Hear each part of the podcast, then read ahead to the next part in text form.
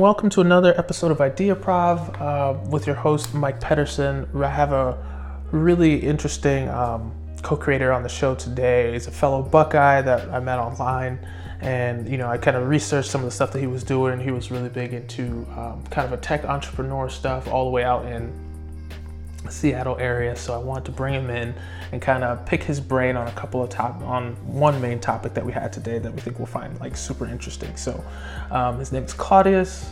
Claudius, introduce yourself. How you doing today? Hey Mike, really good to be on the podcast, and um, I'm doing well. I'm doing well. Um, as you mentioned, um, it's really good to connect. Uh, my name is Claudius Mbemba. I am the co-founder and CTO at Neu. I am a speaker, uh, tech entrepreneur who advises early stage founders and aspiring entrepreneurs using some of the tips and tricks I've learned along the way. I have a background in software engineering, having previously worked as a top software engineer at Microsoft on products like Outlook, um, Azure Cloud, bots, and emerging technologies. Along with my co-founder Kwame at Neu, uh, we were nominated for the GeekWire Young Entrepreneur of the Year Award 2020, and we recently just graduated from the TechStars Seattle Startup Accelerator. I hold a bachelor's in computer science from Ohio State University. Uh, I played D1 football there, and now I sit on the university's board uh, for the Alumni Association of Seattle. I have a long history and passion for entrepreneurship, having started several entrepreneurship focused student orgs. Um, I organized startup weekends, and I founded two startups while in college. Um, I've also been invited to speak to everyone from university students at OSU and other universities to CTOs and engineering executives at the NASDAQ in New York. In New York. Um, I'm passionate about raising the number of marginalized people, people of color, women, LGBTQ, um, etc., in tech and VC by paving the way, holding the door open, and as we at OSU, paying it forward. And then lastly, uh, I believe the most important thing to do is just get started. Uh, personal motto is really the sooner you start, the sooner you finish. I even have it tattooed on my arm, in code, no less.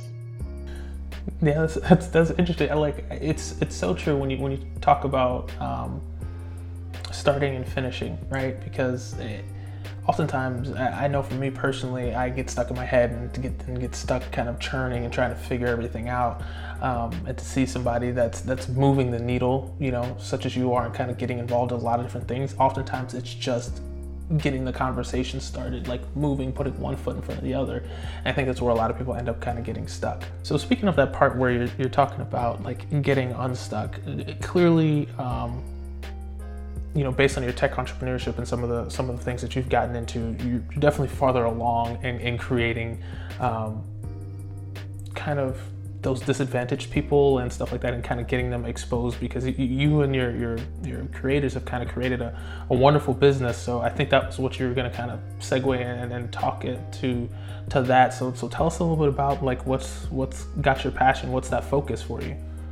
Yeah yeah. Um, as you mentioned um, Neu is the biggest uh, passion project I've, I've worked on uh, i left microsoft to, to go pursue this and, and really build this business um, because of the opportunity that me and my co-founders saw to be able to serve a lot of people, and I'll, I'll dive into what I mean there. So, Neu is a managed marketplace. Uh, we connect vacation rental hosts such as Airbnb host, VRBO, you name it. We connect them to local cleaners who can clean before a guest checks in. And we're primarily based in the Seattle uh, market, uh, but year to date, we've been around for over almost three, close to three years now. Year to date, we've done um, over 500k in revenue, over 7,500 transactions, that is turnovers, um, and we've worked with uh, numerous cleaners. And where I kind of go back to that passion project is one thing we recognize. This is something that um, we did not know until we really got deep into the business. My co-founder and I, um, because of a lot of the um, dynamics around cleaning and um, and uh, yeah, because the dynamics around a lot, a lot around cleaning, we're finding out that, and we found out that Neu as a business is a catalyst for empowering a lot of women, a lot of women entrepreneurs. And I'll explain what I mean. A lot of women entrepreneurs uh, to be able to really pursue their um, their businesses and grow their businesses. Um, and it's very unintuitive. So again, it's something that we didn't really realize until we really got deep into business. But if you think about it, one of the growing segments in the vacation rental space is actually women like renting out properties. And the next component is the largest segment of cleaners in the US is women of largely minority descent. You think about Hispanic women, African American women, women of largely minority descent. Those two customer segments for us are both business owners. If you think of the VR owner as a business owner, she's running her own B&B, she's making money, income from running that. And then you've got the cleaner owner. The cleaner is making money from running her own cleaning business. And Neu as a business is in the middle of connecting both these two part these two uh, participants, but also empowering them and really um, increasing their ability to to both earn and produce. For cleaners, we remove the need to really market or do any of the challenging components of running a business, and we'll get into some of this in our small business segment. But we remove the need to do a lot of these challenging components of, of really growing your small business. For example, again, marketing, sales, etc. We allow you to just come on and get access to work and make money. And then for VR hosts, again, that, that segment that is is largely growing. The newest segment is, is women. That makes up a lot of our new and existing customers. Um, we allow them to be able to remove the need to uh, one clean their property themselves because that's what a lot of hosts will default to if they don't have a solution like this. They end up cleaning themselves. Again, that's why I say when it's uh, women are the largest uh, segment in this in this industry, and they end up being the ones cleaning as well. Um, we allow them to uh, remove those challenges of, of having to clean uh, but then on top of that, we enable a passive income experience for them. We allow the, the, the biggest challenge of owning a vacation rental is making sure that it is turned over for the next guest. And so by having a service like Neu, we remove that headache and that, that pain point from them. And they can go about their day doing all the other things that they're doing, which is usually working and, and really kind of earning for the family as well, to be able to allow them to um, have this passively ran and make that income from it. So as I said, a big passion of ours is, is really um, empowering marginalized communities. And through our business, we've been able to do that, my co founder and I. And it has been a um, learning journey and, and something that, that we, one, need to do a better job of, of articulating to, our, to, to, uh, to the public in general. But it's something that we have really been uh, growing and, and learning with our customers around how do we best serve them um, realizing that majority of them are women and majority of them are minority descent. No, that's that's that's really cool. I mean, the my question for you is like I have to feel like this has really uh, benefit benefited a lot of those women in in a fashion that they probably would not normally have thought of, right? Whether it's the extra time, the extra income, the extra turns of their of their Airbnbs or VRBOs. Um, so could you share with us any particular success stories that you've had from, from individuals or, or women that have, that have used your services and, and what they have thought about it and how it's affected them? Certainly, yeah. One of our, um, I won't share names because I don't want to don't want to uh, release any any PI information, but one of our hosts um, is a real estate agent in town. So she has um, a secondary property that she has rented, and obviously being a real estate agent, she understands the real estate market and got into uh, vacation rental as a way for her to really supplement her income. Um, but she uses us to be able to, again, being a real estate agent, your your kind of day to day is is in fluctuation. Sometimes you might be showing a property, you might be meeting with clients, etc. She does not have the time to manage her property as hands on as as someone who does who's not in this role. And so she has really found Neu one of our biggest. He's one of our biggest champions and recommends us to all of her real estate friends who are thinking about opening up vacation rentals and have opened up vacation rentals, but she's really found Neu as the as, as kind of the uh, end all solution for her to be able to uh, supplement her her needs here. One thing I didn't mention is that we also provide the linens and toiletries to turn over your property. So for her, again, it's a one-stop shop. She doesn't have to go anywhere else to be able to figure out, hey, I need this place clean, but I also need to like restock laundry, all this kind of stuff we handle all that. For the cleaners, the reason we provide linens is it makes it easier for them because one, they don't have to wash and dry on site, allows them to do more jobs in a day than they would if they had to uh, wash and dry because it actually takes longer to wash and dry than it is to just clean up property. So by supplying um, our hosts with linens, the cleaners one can be more effective and get more jobs done in a day, earn, thus earning more money. And then the hosts again, it removes that that one extra thing from them, which which allows them to have this passive income experience. They don't have to go check in on the place. They know that when Neu comes in, it's going to be taken care of, and it's going to be guest ready for the next person. Um, but that's just one one one uh, case study. Another would be uh, our cleaners. Again, as I mentioned, we work with a lot of women and some men, um, but majority of our cleaners are women, and we're making sure we speak with them and really listen to them on how do we best support them and and provide them value. And so one of the things that they get value from it with Neu is the time flexibility. So with our cleaners, again, it's no longer uh, essentially punching a clock. They have the, the freedom to choose when and when they want to work. They are essentially um, in charge of their own their own business, and they can clock in or or jump in whenever they want to pick up work from Neu, and we just provide them access to that work. Again, they don't have to do all the the challenging um, components of, of marketing and, and sales, etc. They're able to leverage a network that provides them access to work, and when they want to work, they can make the money they want to make. Ah, I see. So, and please absolutely correct me if I'm wrong because I don't want to misappropriate, you know, the business and what you guys have have going. But to somebody who might be the first time hearing this, would this be something that would be akin to an Uber or Lyft service from a cleaning standpoint for vacation homes and rentals? We we shy away from using that word Uber because it has just been used so much. But yes, for the for for the ease of understanding, you can think of it as uh, as that. Um, again, we provide a managed marketplace solution, and if you think of Uber being a managed place, a managed marketplace that connects riders to to drivers, we do the same for hosts to cleaners. Mm-hmm. Yeah, I mean, and that's why I want to be very careful in, in prefacing that because I feel like, it, just to me personally, it's a whole lot more than just getting people from point A to point B. Um, like I feel like there's there's a there's a whole lot more components, not only just from the host standpoint and, and the ease of use there, but then also from the impact that it's providing to people, especially considering it's so heavily targeted towards the minority, you know, population. Um, having being able to, to jump in with that and being able to have the flexibility to work when you want to work, you know, make as much as you want to make, um, and then kind of pumping that into areas that traditionally haven't been uh, focused so heavily upon, I think is, is going to be a huge value to a lot of people. So, of course, my next question is with it being such a huge value to a lot of people, what is the, the next steps? What does the growth look like for, for you guys over the next, you know, 6, 12, 18 months? Yeah, to that extent, um, I'm definitely happy to announce that Neu recently raised a seed round of capital, venture capital, to be able to expand our business.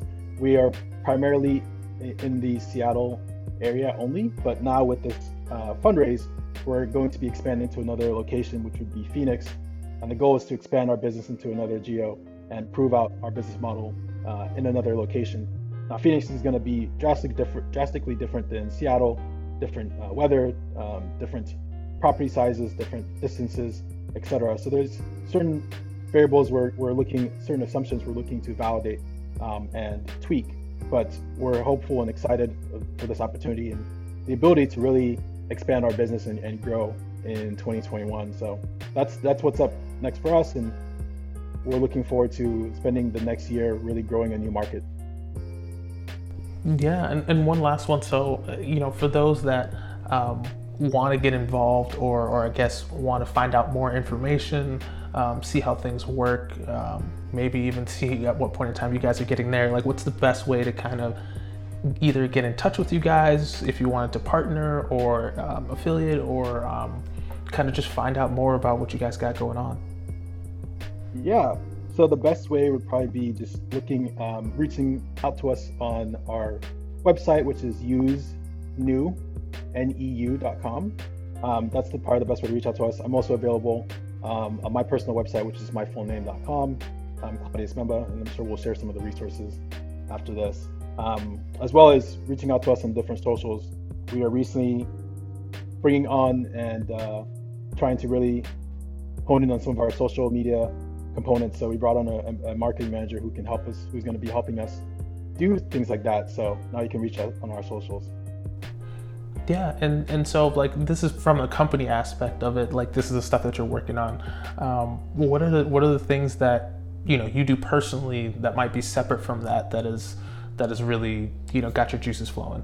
Yeah no thanks for asking mike. There's certain there's a lot of things that i've been definitely um, um, putting my effort into outside of Neu um, one of them is uh, engineering and uh, coding boot camps. I worked with and mentored um, as a as an engineer myself i've worked with and mentored several engineers from uh, both well, Turing Turing.io is, is a bootcamp that I've helped mentor and, and judge some of their competitions. And um, Nucamp, Nucamp.co is another one that is in the Seattle area. Turing is in is in Colorado, and Nucamp is in Seattle. Both really great uh, companies for really great uh, programs for companies looking to hire engineering grads. I would highly recommend those two, um, having worked with them myself.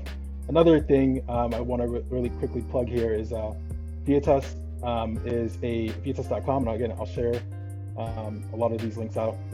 Um, is the brainchild of a good friend of mine, um, Steven Lozano, who essentially created this directory listing of different professions out there um, so that people of minority descent who generally don't have access to understanding what type of professions are out there um, for them can go to and really learn about different opportunities that different career choices they can make. And so I recently did a segment around being a CTO uh, that I shared on that, and I will also put that out for you guys. And then another one I would like to share really quickly that I've been helping out with is, is Startup Haven. Um, I'll jump more into this in our third segment, but Startup Haven is a startup um, Startup Haven accelerator, groundwork accelerator, is a startup accelerator that helps small, uh, essentially companies who are in a growth mode accelerate their growth and really get to market quicker um, with resources such as mentorship, um, education, and like um, I've been really engaging with uh, Bob, who is the essentially the founder of Startup Haven and the accelerator, um, who's really brought me on to to help advise and mentor some of the startups coming out of that program as well. So those are the those are the things I've been really investing my time into as of late, um, and definitely would love everyone to, to check them out when you get a chance. Yeah, absolutely. I mean, all those different projects, while very varied, I think are are super super interesting for you to also just one be a part of and, and two so thank you for sharing um, for all your listeners out there. We'll definitely um, I'll get those links and put them in the description so that way you guys can see and follow along and and get involved or, or get more information on those. So with all those initiatives and of course you guys got the got the business kind of uh, started and definitely are, are, farther along and you've probably been you know going for about two and a half years um, the episode topic for today i thought was super pertinent to what you're what you're kind of going through. Um, and so, you know, I, I, proposed this this question to, to Claudius, and you know, he was like, "Yeah, let's do it. Like, I'm all over it. I think we could provide some good insight." And and so the, the episode topic and theme for this time is small businesses run the economy, but most do not succeed past a year and a half, right? So how can we increase the success rate of small businesses and probably in turn increase the you know economy. So my first thought for this is I feel like oftentimes when people have an idea, they just have to get going. They just have to get it started. And oftentimes they'll get off the ground and have a little traction. However, personally, back in 2012, um, a friend and, and I started a business and just from the learning experiences of that, we never took a sale. We never, you know, didn't even get a proof of concept, nothing. We never even made a single dollar. But I did feel like the, if you wanted to play by the book and do things, I guess, like the correct way and file all the appropriate papers and stuff like that, it was extremely exhaustive. Like it takes almost the wind out of your sails before you even get to your business, um, whether it's filing the taxes on a regular basis. Like we had created an S corp with shares and all that kind of stuff. So filing the taxes on a quarterly basis, and then you have to file this paperwork. You have to do do this. You know, go down to the courthouse. And I just I just found myself. I was like, I, I don't even have a proof of concept yet, or or make sure that this even works. But a month before I can even get to that, you know, I'm just exhausted making sure that I'm doing everything that I'm supposed to be doing from a legal standpoint to to do a business and separate myself from the business, from a liability and stuff like that. And I feel like it could get really hairy and and kind of uncomfortable for some if they have a good idea. So the first thought is, is, is potentially remove some of that and make it easier for people to to just get off the ground and get started. Is is that an achievable thing?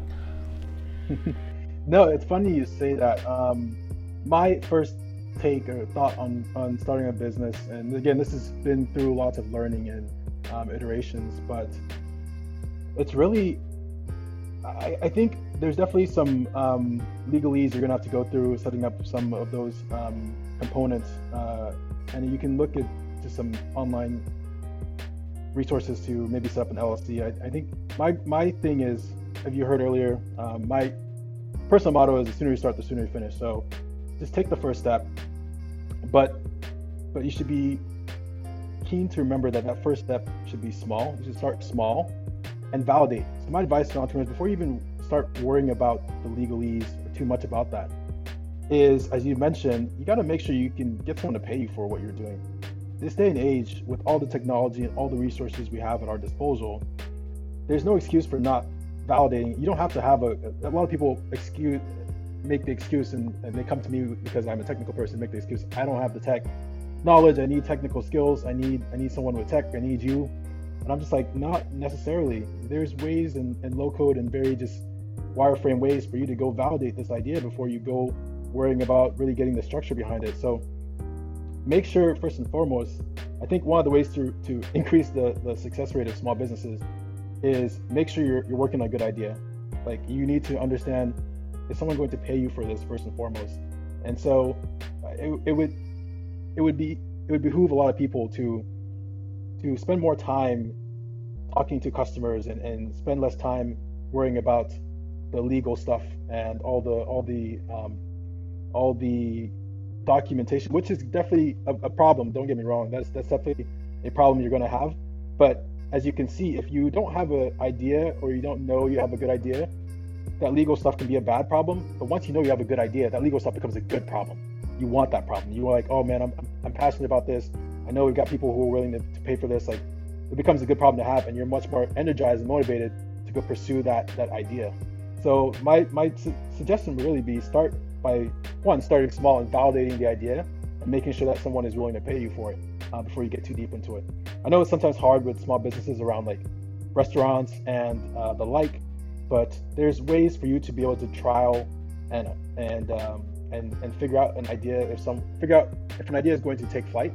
Um, something I'm thinking of even for a small restaurant is just have a backyard restaurant. I know it's not proper and, and it's not um, up to code, but you could have a, a small like uh, table setting in your backyard and, and invite some friends over and, and, prepare whatever meals you're thinking about serving in, in your in your restaurant for them and, and just get feedback. Just start getting understanding of uh, whether or not this is something people are going to pay for. Yeah, I think that that's a super important point because I didn't realize that until after I was already down. You know, was it probably uh, six months worth of, of paperwork, um, and then at that point in time, you know, I don't want to say I lost interest, but priorities priorities yeah it wanes and, and priorities change and, and, different focuses and stuff like that but i did learn that in in an innovation lab that, that i had at work in which i did very something similar in in the fact that I uh, created like a like a food truck, right? And we were talking about doing different things with the food truck and not just having it the same food that was already existing in the restaurants.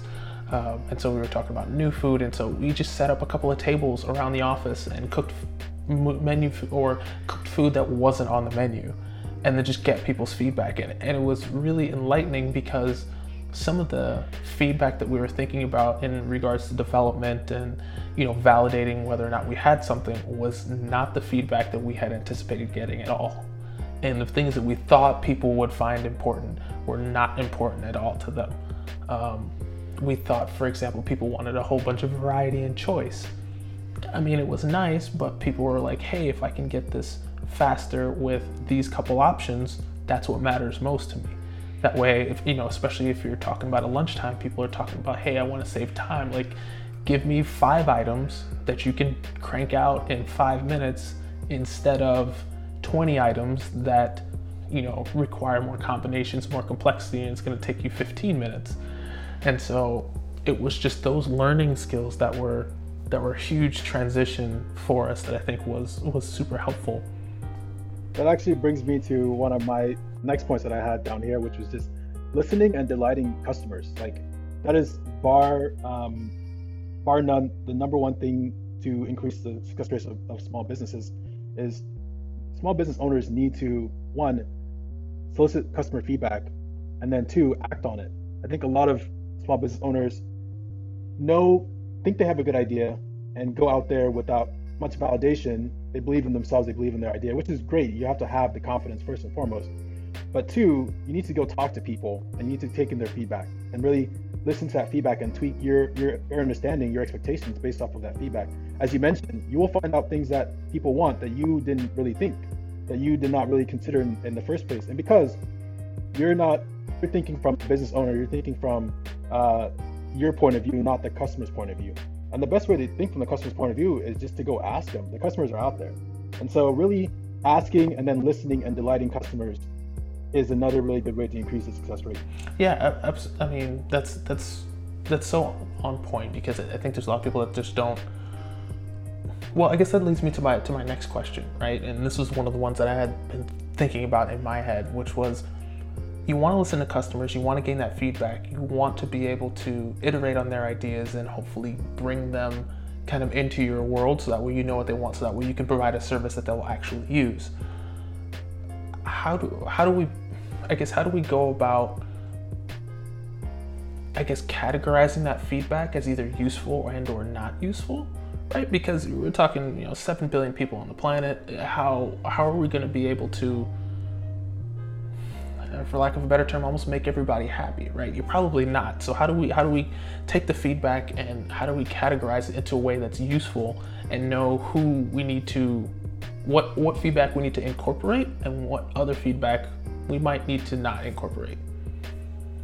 Certainly, and that, that's a really good question. Um, you're right. You can't please everybody, and everyone. A lot of people are going to give you different points of views and different things of feedback.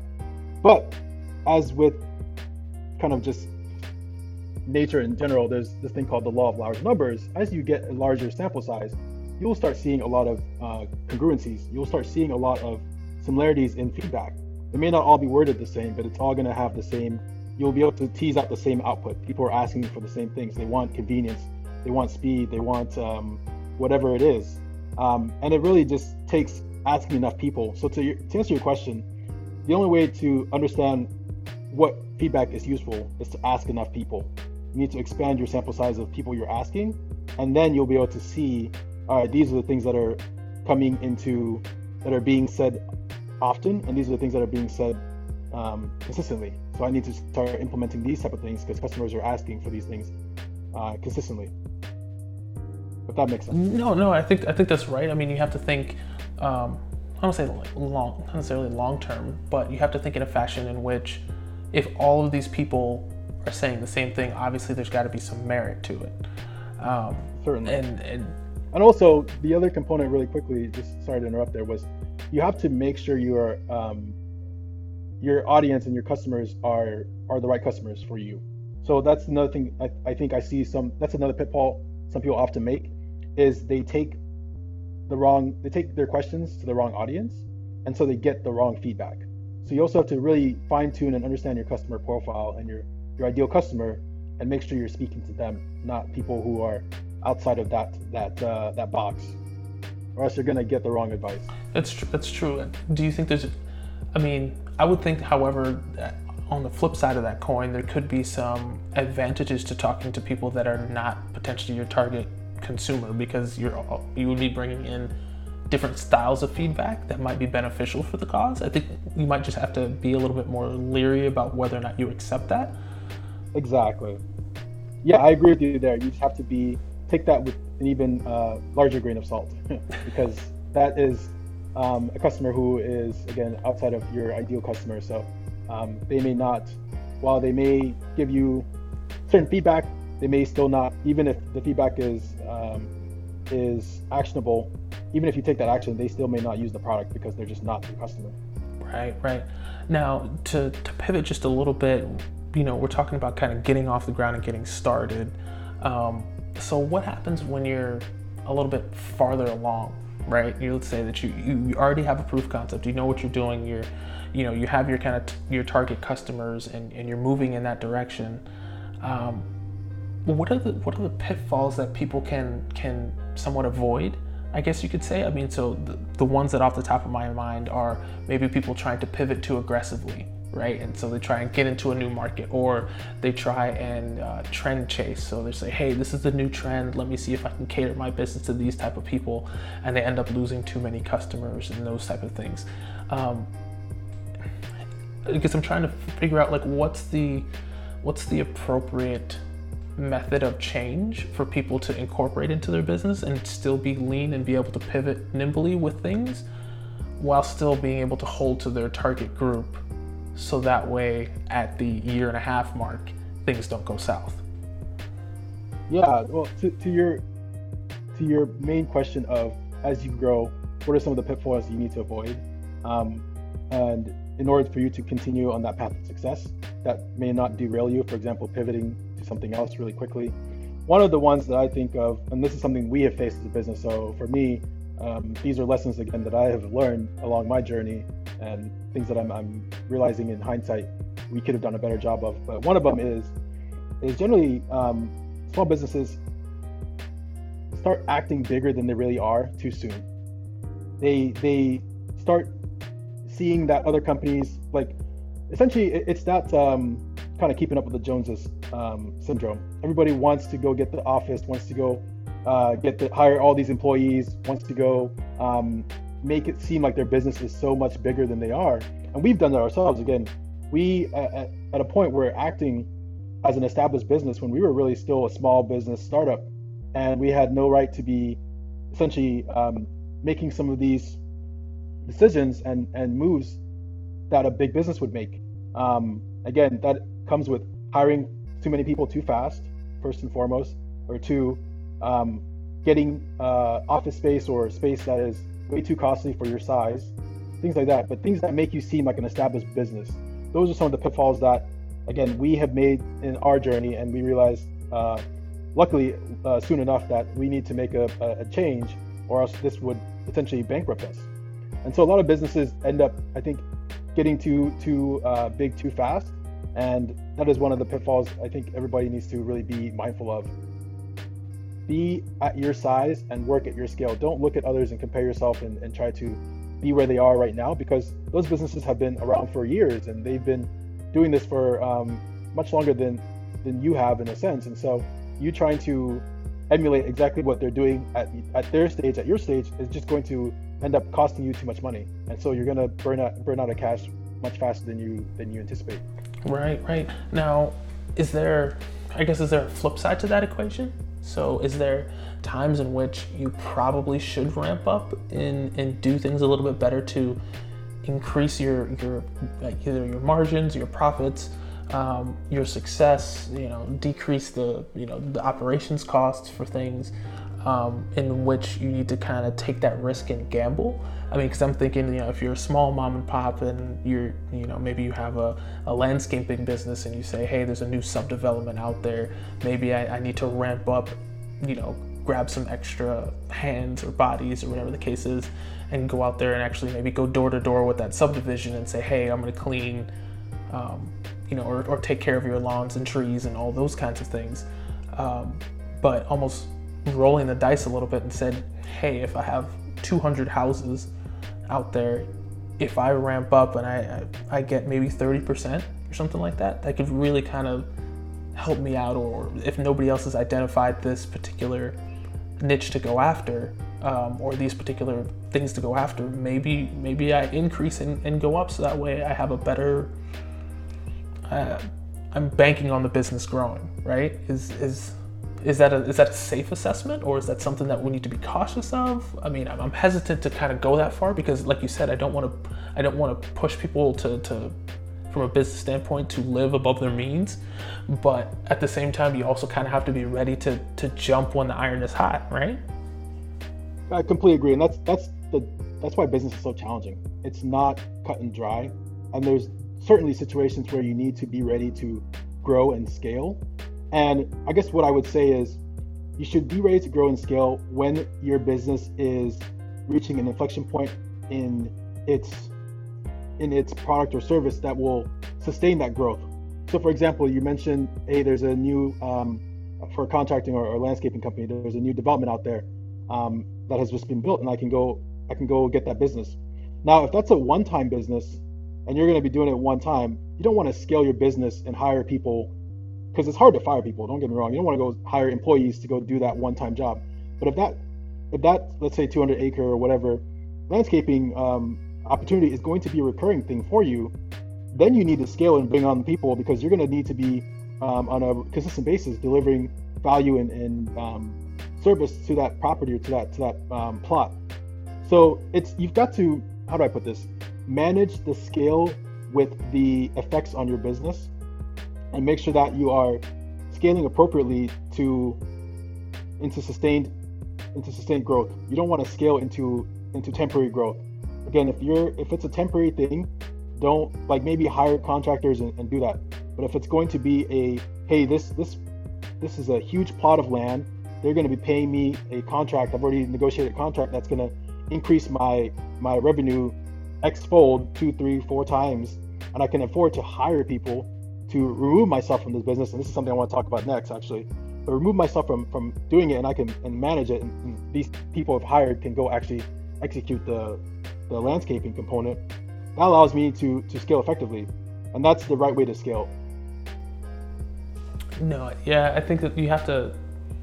There's a balance point, right? Um, Yep. And so you have to kind of look at your bottom line and say, hey, is this a, is this an advantageous um, portion? So, I mean, you said you had a, another another point. I'm, I'm, I'm interested to hear like what's your perspective on on the next on the next one that you had there.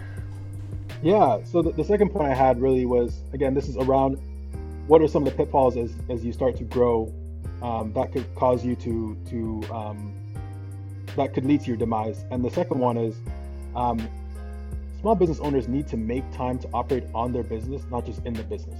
As I alluded to, that landscaper, um, once he starts to scale, he should no longer be the one. Once he scales and, and, hires people, he should no longer be the one going to do the landscaping himself. He should be managing the business and having these employees landscape. As a founder myself and a small business owner um, slash like venture scale uh, startup owner, we experience situations where we are often in the weeds, like in the business. Like for example, again, I'm CTO and, and have built the technology of our business, um, but I often find myself uh, there's lots of time, and this this changes with scale, but there's lots of time when I'm, I'm often uh, the one in the code. And eventually, I want to get to a level where I am no longer I've hired enough engineers and I've got enough people who can do the coding and I can manage them and I can lift my head up uh, essentially from the weeds, so to speak, and work on this the, the long-term strategy and plan of our business to succeed. And obviously, as a small-time business, you kind of have to do a little bit of both. But uh, eventually, you want to get to a point as an owner and a small business owner that you are no longer essentially operating just in your business. You get to operate on your business, and you get to actually figure out and strategize a path forward, uh, or else your business will stagnate. And that's a challenge a lot of businesses uh, face is they become stagnant um, and it the essentially growth is stalled and success and failure is, is right around the corner sadly I think it's a spot on point because I feel from small businesses that I've interacted with personally, I feel like that often happens, right? They get stuck in the weeds, they get stuck in the minutia. Either they're they're doing the cooking themselves or they're doing the landscaping themselves or whatever, and they don't have a, a clear vision. Either that or the amount of time that they spend on the vision for the business in the next chapter of the business is not enough to be to make them successful um, it's it, it- you get caught up and, and I get it like you have to you have to turn over you have to make the sales you have to you know find the way to make sure that the cash flow comes in but what's a, what's a way that we can I guess for those people who might be in that type of setting, right? And they say, well, you know, I can't work on the business because I have to work in the business because I, I'm, I'm only a party of maybe two or three or four. Like, how do how do I how do I create time um, by either delegating some responsibilities or changing the way I work so that way I can work on the business more and not in it. yeah no again really good really good points and questions. Again these are things we face ourselves as as founder operators. Um, from my from my experience it really comes with um, such as scaling yourself out of the business. You need to hire people and this comes with having revenues to support additional hire. I would not recommend you hire someone if you can't afford to pay them for long term. Don't hire someone that you're going to have for two weeks and have to let them go because you, the salary you promised them eats up out of your all of your runway you need to make sure that you can you're generating enough revenues to support additional hires, and those additional hires are going to be what help you scale, uh, get get out of the business, scale yourself out of the business. Um, and it's again, it's slow and it's going to be a uh, methodical process. But I think for small business owners, the goal should always be to get revenues enough to hire the next person. You want to increase revenues to hire the next person to get out, of, so you can scale yourself out. So if I'm thinking I'm a baker, let's let's let's kind of um, hypothesize here. I'm a baker. I've got a bakery shop. Currently, I'm doing everything. I'm opening the shop. I'm baking. I'm selling all that kind of stuff. My next goal would be to produce enough baked goods to make enough revenue to hire at least one shopkeeper or shop attendant. Hire somebody else that can instead of me having to run the shop and bake, I can focus primarily on baking and have someone else run the shop. And then now I can produce a lot more baked goods, which would then in turn allow me to hire another person. So I hire a secondary baker. That baker allows me to double my output and create more goods. And then that revenue itself is then able to generate enough money to bring on a third baker and, and so on and so on, etc. But you got to figure out where are the places that you need to kind of outsource yourself from and start with uh, the things that you are not best suited to do. So as a baker, I'm best suited to bake first and foremost. So I should remove myself from shopkeeping and and, and managing the the, the um, sales, etc. I should hire a, a, salesperson to sit at the front and, and handle orders. And then as I grow, I'm going to be able to remove myself from the baking eventually, um, with enough people who can do what I'm doing. And then I can I can then focus on managing the business, or I can focus on providing that special sauce of value that I do, whether it's coming up with new ideas for baked goods and, and new themes, etc. That's where I can provide my value. So that's kind of the theme you kind of have to think about it with. That's a, that is the growth progression you have to kind of approach uh, small businesses with. Right. So like if you're a smart business, small business, you have to almost look at it as if, if I'm taking your baking analogy, I want to make enough profits or revenue that would equate to my next hire. So if that's if that's twenty thousand dollars to hire somebody part time, or maybe that's forty thousand dollars if you you know you need somebody that's really good that you really have your eye on, and you say, hey, over the next let's say six months, eight months, I want to look at phasing myself out. How do I do this? Right? I want to make sure that I have enough cash flow runway on a regular basis that if I were to take on another somebody, um, what would that be on a weekly or a monthly basis? Let's say it's $3,000, whatever the case may be. I don't need to bring in another $3,000 a month because that will allow me to hire my next worker in this particular position. Would you would we always suggest phasing ourselves out of that position or would that be dependent on the needs of the business right so you're talking about if you're the baker you hire somebody that's that's front of house um, to, to do that and then once you you know pull in enough then you hire a baker so that way you can go do something else. And then maybe you hire a cleaner so you can stop cleaning. So is it always removing yourself to hire somebody in that place? Or was that just a, a good method of thought so that way people can wrap their head around the entire business as a whole? So again it's not about removing yourself or hiring someone in, place of yourself. It's about hiring someone to do the things that you're not well suited at doing and if you remember my analogy, I didn't hire uh, myself out of the baking until part of the third baker. Um, so it is key to remember that you are suited to do something specific. And again, I started a bakery shop because I'm a good baker and that's what I want to focus on. I don't want to focus on the front of the house. I don't want to focus on the marketing. I want to focus on the sales. Like I want to hire people to go do those things for me. Eventually, initially, you have to start by doing that yourself, understanding that business, understanding that component of your business. But eventually, you want to bring on other people to do those components for you. And at some point, you will get to a point where you're just not needed in your role. You can find someone better than you. There's always someone better than you, regardless of how think how well you think you are. I think I'm a good engineer, but I know there's tons of people better than me. And I always seek, like my goal in, in business is to seek to hire the smartest people, surround myself with the smartest people, and actually be the dumbest person in the room. That's always what I'm seeking when I bring on new new people onto our team. I want them to be smarter than me. I strive for them to be smarter than me. And so the goal with that is to again remove myself eventually from any of the um, from from being a bottleneck or being a um, a cog in, in, in the in the in the business and allow myself to essentially hover above and really monitor the overall health and have a better view of how to grow this business and how to expand. Yeah. Um, and you brought up another good point because I've seen you kind of touch on it a couple of times. I think there's an element here of humility as a manager or as a business owner.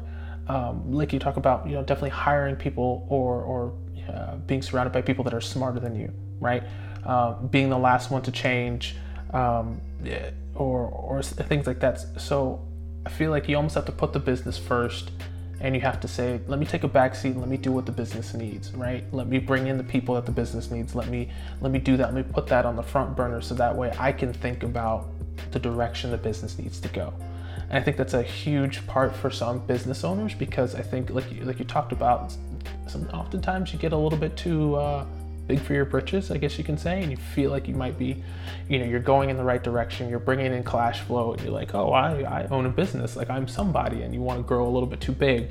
But I think it's it's important for people from a from a mental capacity to take a step back and always kind of reassure themselves that it can be gone very quickly. I mean, just over the past eight, nine months in the age of COVID, I'm sure there was a lot of small businesses that thought that they were on the up and up, and then things just kind of got completely went sideways.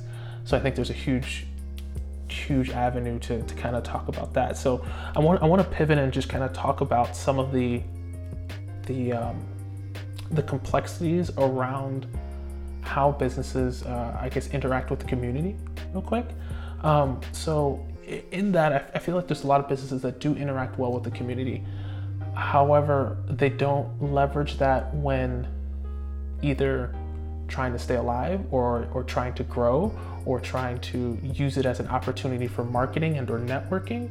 Um, I feel like that's a that's a big avenue that you can tap into to be a part of. I remember one of the things I did personally as a child was the a lot of local businesses would sponsor little league teams. So I played baseball when I was younger, and so I always had, um, you know, what was it, Red Sporting Goods, which is a small sporting goods store on the back of the jersey um, for little league teams. So it, it, was probably I don't know, maybe 150 bucks to do, you know, a couple of 12 year olds jerseys.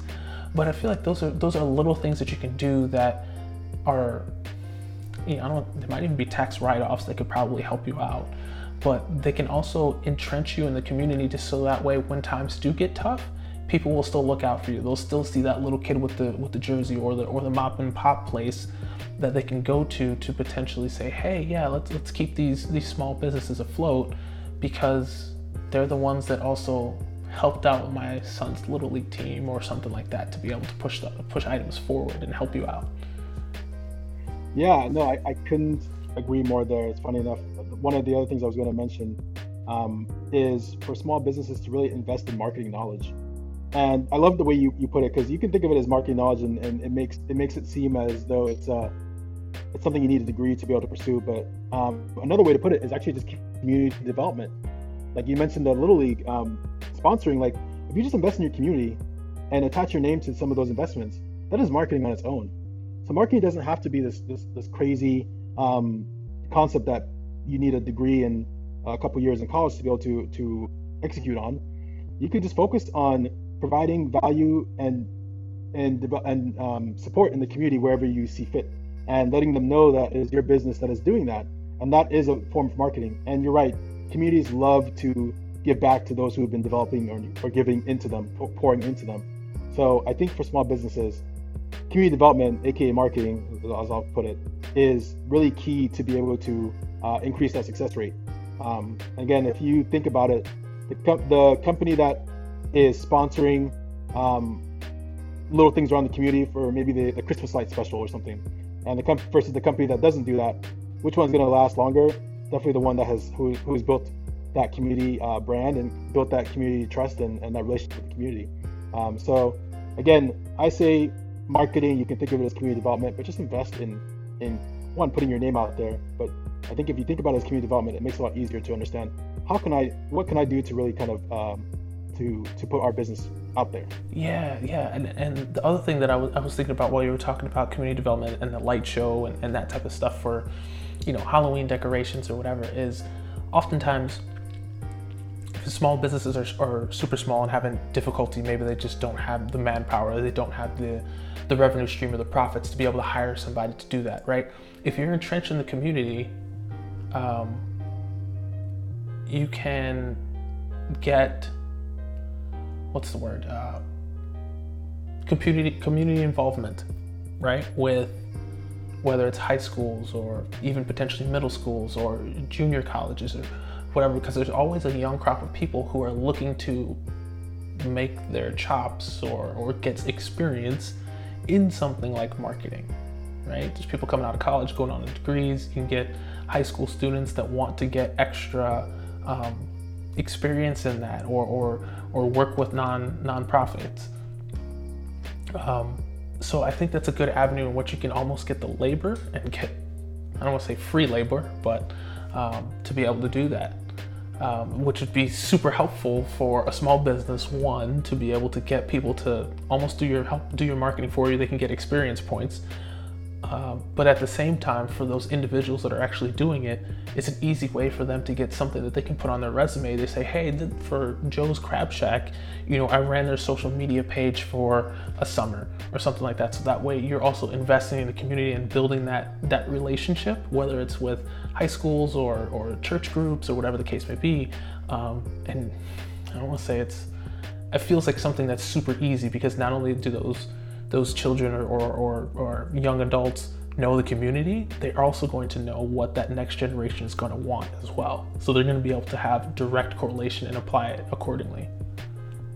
Yeah, just just to quickly add on there, community development is not just investing in the physical community; it's also investing in the people, and that's what you're speaking to.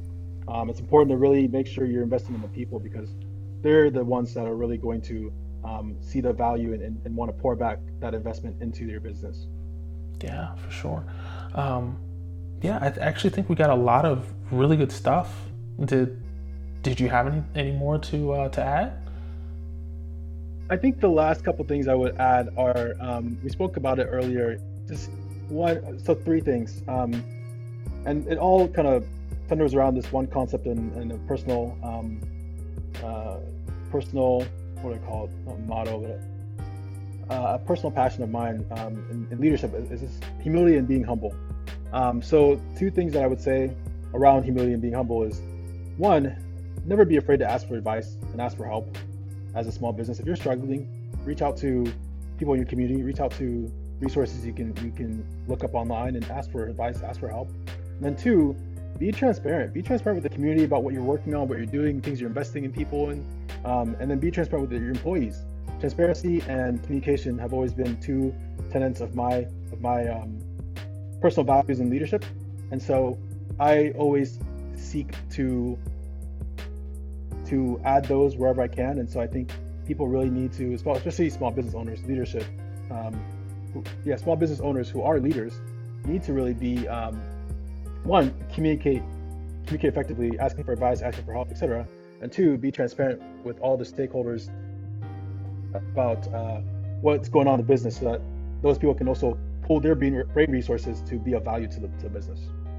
Those are excellent points. Um, I, I, had thought about the one as soon as you, you started talking, which was um, the transparency portion of it. So, uh, just to speak to the ask for help, I think that's that's huge because there's, there's a lot of untapped resources, whether it could be uh, funding, you know, changes in funding, or businesses, it's the same way like you might operate with people on your home or something like that. If you, if you get in trouble, you might have lost your job or whatever. Like reach out to the bank, um, let them know you lost your job. There might be some avenues for you as a small business to be able to get some relief in the amount of pay or something like that. So it, investigate those options. There's plenty of things in your in your community and your local government that can probably help you or, or at least provide some insight or some people that can show you some ways to be able to, to help survive.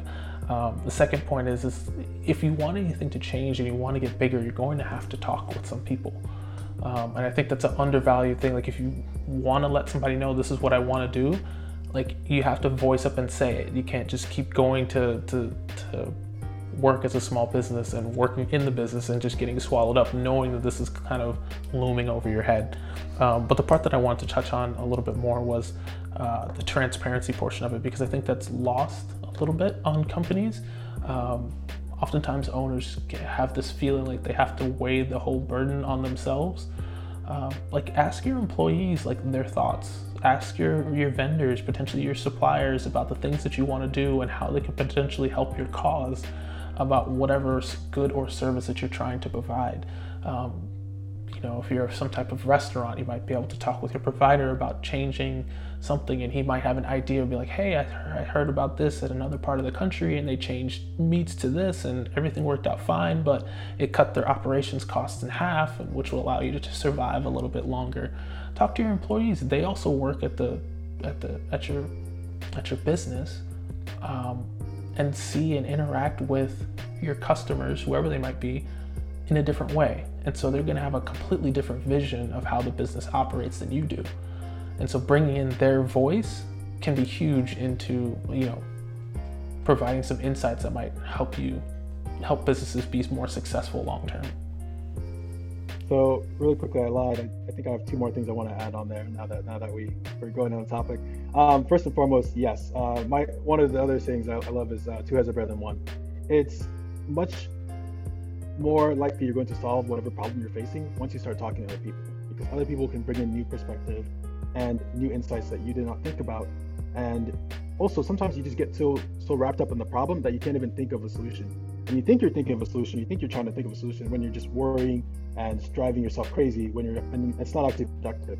So bringing in other people and they don't have to know the whole whole story but they, you want to give them enough information that help that gives them an idea of what you're going through and how to help you first and foremost, but bringing other people will really help your um, help you solve that problem one faster and with less stress. Um, but the other thing I want to really to bring on, or the other two things really, was um, I think hopefully everyone in listening kind of notices how a lot of the advice I was giving, the advice I, I, I presented, were things business owners have influence on or can take action on. I never said anything that was outside of the business business owner's influence, primarily because as a small as a small business owner or a startup owner, you, qu- you quickly realize like you can only do you can only take action on things under your control. Things outside of your control, you just have to let them be because you're gonna drive yourself crazy trying to trying to uh, really make make those things like make effect or change on those things. So I'm also very I also like to really emphasize for small business owners to really focus on things they can control, things within their within their sphere of influence. And then lastly, actually the last thing I want to say um, is definitely um, being a startup owner or a small business owner is a lonely journey. Um, it's really good to get access to resources and support. Um, as I mentioned earlier, there's a startup network that I'm part of called Startup Haven that provides things like support groups, uh, start poker, so groups of people, startup owners that just get together and play poker and they get to uh, eat and chat about business and really uh, lean on each other for support. Um, and so I think it's really, I think something that would really help the success rate of small businesses is to have more um, regular touch points around support networks like Startup Haven. I know I benefited a lot from, from a program like that to be able to talk to other small business owners and, and really, um, really have someone to to burden your soul on. Uh, because I think a lot of small business owners, unlike the startup space where there's a lot of uh, infrastructure and um, how do I put this? There's a lot of uh, the groundwork has already been done to lay a lot of infrastructure for people to to to connect and share their startup experiences. There isn't a lot of that for small business owners. Small business owners have to physically and, manually go go create that network for themselves and it is time consuming. Obviously, you're trying to run a business, you don't have time to go network. So, if there is a way for small business owners to be able to connect um, and have opportunities like Startup Haven provides to, network with other small business owners and talk about these problems they're facing, etc., um, kind of like a um, I don't know support group, a, a small business AA, they would be able to uh, to one get a lot of support, but then two solve their problems quicker and faster, as we just mentioned. I think that's an exquisite point because I feel I could see a lot of small business owners having that same methodology, right? Whether you're dry cleaners, whether you're landscaping, whether you're bakery, whatever, you feel like you're the only one that's going to make this company survive, right? And so you take on a lot of this, not only physical baggage, but kind of psychological baggage, baggage in which you feel this is your baby, you have to protect it, you know, you can't let out any of your secrets and stuff like that. Um, but oftentimes, if you have some type of support group similar to like the AA and stuff that you're talking about, um, other people have been through this before.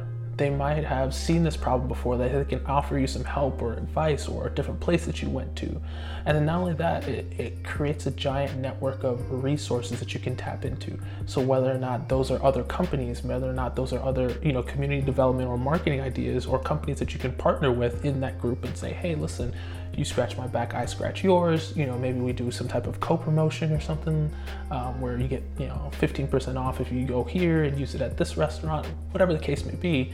Um, but that's a whole different group and network of people that can help in so many different ways um, that I think a lot of people kind of lose sight of that. Um, so it's really good that you brought that up because I, I, I think that should something that could be more of, especially with more brains on it, even if you're getting together for you know, a poker conversation or, or something like that. I think that'll be something that people could want to get to. And even if something, if you do something in a, in a tech forum, right? Or join a, a, forum online or some type of group where you can just go when you're, when you have those couple of free time seconds um, and go in there and say, hey, this is, the, this is the challenge I'm seeking to solve. Can you help? I guarantee there's going to be some people out there that are going to want you to, to help and survive. Happens all the time. Great. So I know we're running a little short on time, so I want to recap, um, kind of give a summary of all the things. So when we're talking about helping small businesses survive in a little bit longer time frame, um, we want to one start small and, and validate as you go along, so that way you can help um, make sure that your plan is viable. Um, you want to listen to your customers as much as you can, incorporate their feedback so that way you have an opportunity to grow for the long term because you know that you're applying to people that actually, you know, they're being heard and being valued. Um, you want to be prudent with your decision making, manage the skills um, that are necessary, like on the business. Work on your business more than working in your business so that way you can kind of gain revenues, find your next person, um, so that way you can grow at a more consistent and sustainable rate at that point. Um, have humility as, as a manager and say, you know, it doesn't always have to be my way. Like listen to your company, listen to your workers, listen to your your suppliers, listen to the people that you work with in all forms. They might be able to add some help and advice. Um, and then invest in your community from a development aspect. So whether that's its marketing initiatives, whether or not that's that's teachers, that's schools, that's students, whatever the case is, so that way you can bring your community along with you because then they will feel empowered to not only help your business but then also help them grow. Um, ask for help on your business. So find your local resources from um, the county or, or the city or something like that, and they can provide some resources for you be transparent with the people involved so that way you can let them know exactly like what's going on. They might be able to provide some help. Control the controllables so that way you don't work yourself into the ground, and then find some support groups um, from a small business aspect that might help you um, be able to grow your network and be able to be successful long term. Did I miss anything? No, I think you got just about everything. It was a pretty comprehensive summary. Nice. Okay. Wonderful. I think we got um.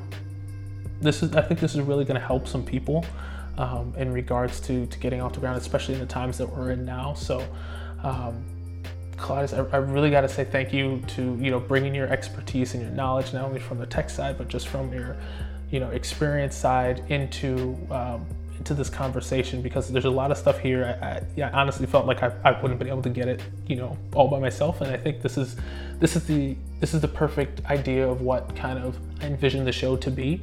Is that like you talked about it before? It's like two heads are better than one, right? So I would have been able to come up with a nice four of these, but the other four to seven would have probably been lost. And so now by us putting our heads together and kind of coming together to solve this kind of equation, I think it's going to offer a lot to a lot of people and kind of give some value. So really got to say thank you for that, for bringing your expertise and and uh, and showing us the um, showing us your ways. No, thank you for having me. It was my pleasure, and I just hope yeah it could be of value to somebody. If this helps just one small business owner, then I've, I've done my job. So wonderful. Well, thank you. We'll definitely get all the information from um, Claudius on the. Uh, on Neu and then also some of the other other campaigns that he plugged in the beginning we'll add those in the descriptions um, so that way you can follow along with us and, and kind of comment and, and get a get a hold of that information so um, stay tuned for after the break and then we will tap into our idea prop insight Hey, so for this idea prop Insight, I wanted to share with you this reptilian looking battle armor. It's called Scaled. So it's a flexible body cast that can be used for athletes to help protect themselves from injuries. So you're talking about wrists, neck, back, things uh, preventing hyperextensions or pinched nerves, those those type of things. So I thought this was really cool to share from an aspect for not only for athletes but for regular people as well. So I'm thinking the applications of this could be huge for people in repetitive motion type jobs, such as clerical workers or maybe construction, people that work in factories, that type of thing. So it'd be really cool to kind of not only wear, um, but then also to help prevent people from having injuries. So thought I would share, and I'll definitely put the link in the description and hope you get some value from it. Until next time.